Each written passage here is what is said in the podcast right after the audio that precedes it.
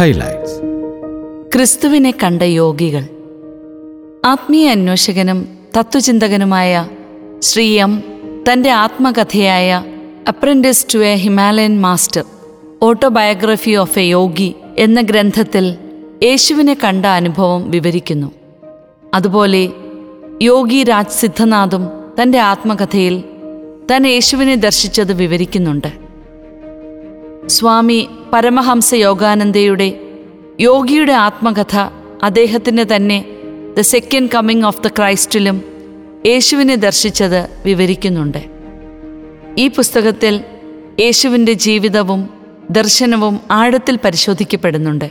ഈ കൃതികളൊക്കെ വായനാ വിഷയമാക്കുന്നത് ആഴമേറിയ ആധ്യാത്മിക മേഖലകളിലേക്ക് നമ്മെ നയിക്കാൻ പര്യാപ്തമാണ്.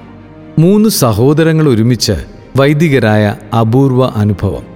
ഫിലിപ്പൈൻസിലെ കാഗയാൻ ദെ ഓറോ സിറ്റിയിലെ സെന്റ് അഗസ്റ്റിൻ മെട്രോപൊളിറ്റൻ കത്തീഡ്രലിൽ ഇക്കഴിഞ്ഞ സെപ്റ്റംബർ എട്ടിന് സഹോദരങ്ങളായ മൂന്ന് പേർ വൈദികരായി അഭിഷേകം ചെയ്തു. ജെസ്സെ ജസ്റ്റോണി ജസ്സൺ എന്നിങ്ങനെയാണ് ഇവരുടെ പേരുകൾ. മരിയൻ പത്രത്തിൽ ഏറെ കൗതുകകരമായ ഈ വാർത്ത വായിക്കാവുന്നതാണ്. വെറോനിക്കയുടെ കഥ. ബൈബിളിൽ രേഖപ്പെടുത്താത്തതും എന്നാൽ ബൈബിൾ കഥാപാത്രം എന്ന നിലയിൽ ഏറെ പ്രശസ്തയായതുമായ ഒരു വ്യക്തിയാണ് വെറോനിക്ക. അപ്പോക്രിഫൽ ഗ്രന്ഥങ്ങളിൽ നിന്നാണ് വെറോനിക്കയെക്കുറിച്ച് അറിയാൻ കഴിയുന്നത്. കാൽവരി യാത്രയ്ക്കിടയിൽ ഈശോയുടെ മുഖം തുടച്ച സംഭവമാണ് വെറോനിക്കയെ പ്രശസ്തയാക്കിയത്. നിക്കതേമൂസിന്റെ സുവിശേഷം എന്ന അപ്പോക്രിഫൽ ഗ്രന്ഥം വെറോനിക്കയെപ്പറ്റി കൂടുതൽ കാര്യങ്ങൾ വെളിപ്പെടുത്തുന്നു. സങ്കീർത്തനം നാലിന്റെ പ്രത്യേകത. ദുഃഖ ദുരിതങ്ങൾ അലട്ടുന്നുണ്ടെങ്കിൽ ചൊല്ലാവുന്ന ഏറ്റവും നല്ല പ്രാർത്ഥനയാണ് നാലാം സങ്കീർത്തനം.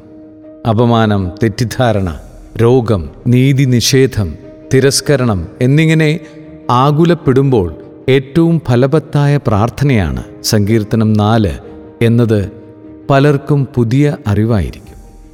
ക്രൈസ്തവ വാർത്തകൾ അറിയുക. വാർത്തകൾ അറിയാൻ സാധാരണയായി നാം ഉപയോഗിക്കുന്നത് ക്രൈസ്തവ വിരുദ്ധ പത്രങ്ങളും ചാനലുകളുമാണ്. ക്രൈസ്തവ വാർത്തകളും സഭാവാർത്തകളും നമുക്ക് നൽകുന്ന ചാനലുകൾ മുന്നിലുള്ളപ്പോൾ മറ്റു മാധ്യമങ്ങളിലൂടെ വളച്ചൊടിച്ച വാർത്തകൾ ഗ്രഹിക്കാതിരിക്കുന്നതാണ് നല്ലത്. ക്രൈസ്തവ ചാനലുകൾ സഭയെയും സമുദായത്തെയും അടുത്തറിയാനും സ്നേഹിക്കാനും നമ്മെ സഹായിക്കുന്നുണ്ട്. ഇത്തരം ചാനലുകൾ ഉപയോഗിക്കുന്നതിൽ ക്രൈസ്തവർ ഉദാസീനത കാണിക്കുന്നുവെന്നത് ഖേദകരമാണ്.